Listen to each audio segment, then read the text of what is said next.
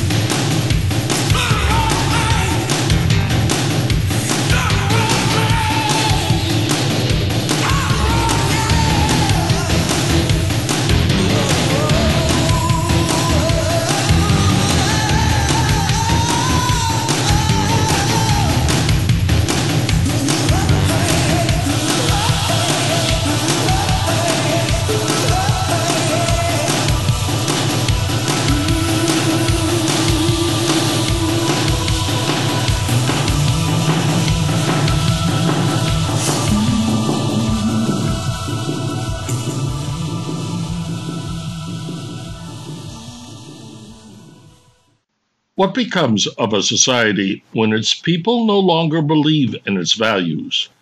Well, its very meaning can be challenged. Its accepted practices can radically change.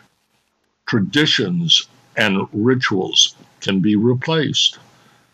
And what are the causes for this? History is filled with societies restructuring, with revolutions, with people abandoning where they once lived, or whole civilizations toppled. Gradual or rapid change in how people live is nothing new. It's safe to say, in the natural world, everything is changing. In many instances, change is of a life or death consequence.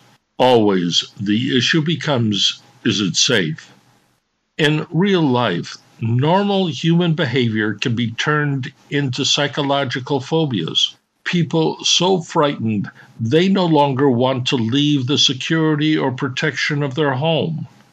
In the study of psychology, it's sometimes called agoraphobia. It's the characterization of anxiety, of being in certain situations where escape appears impossible or where help is no longer to be found. In individual cases, it can manifest itself with people fearful of leaving their homes.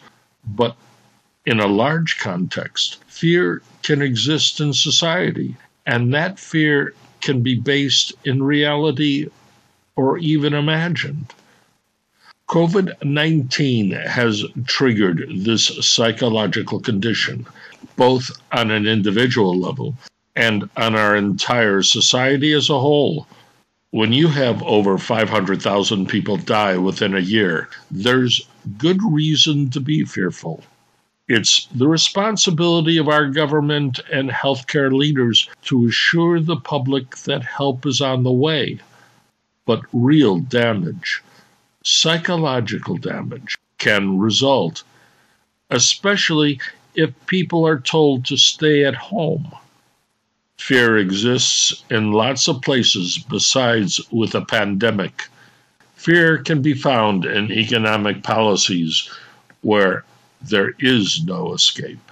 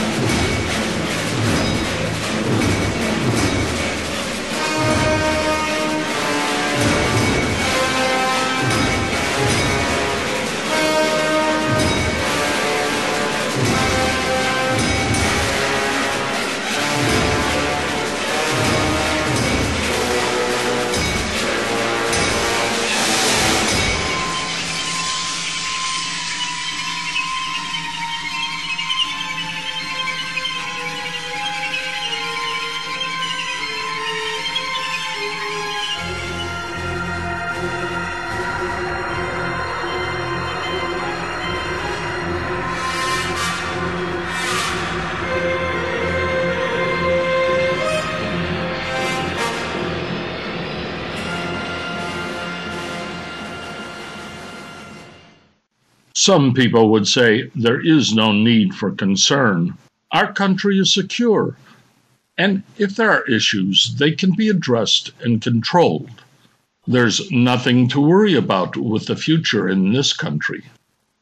I must confess, I attempt to see things as they are, and I'm not shy about describing a beautiful work of art and how it says something about us. We're an unusual species in that regard. We create art, and we like to say no other living species can. However, I have to think we're not alone when it comes to making decisions. I like to think there isn't much difference between some animals in the natural world creating shelter for themselves and what humans do. We do it differently because our bodies permit us to build differently than, let's say, a bird building a nest. The motivation, the thought process may not be much different, but the outcome is dramatically dissimilar. And that's because of genetically different structures in our bodies. Of course, there's no other animal on Earth capable of building a way to travel off the surface of the Earth into outer space. Some might say we're too smart for our own good. We do possess a greater range of adaptability than other living things, but that may be changing with artificial intelligence. AI may actually be making us stupid. You know, like letting someone or something do the thinking for us. We rely on what AI tells us, but decisions aren't always honest. Or at the very least, they sometimes deceive us from seeing what is accurate. In the natural world, we're the only ones who lie. No animal on earth can lie as we do. To camouflage, to mimic, exists in nature, but what we do goes beyond that. And it's one of the reasons why governments fall, why civilizations topple. That's the reason why some will never admit to what has happened. The outcome of an election, especially a national election in this country, can never be contested, even if it was fraudulent. That would bring up the question of conspiracies.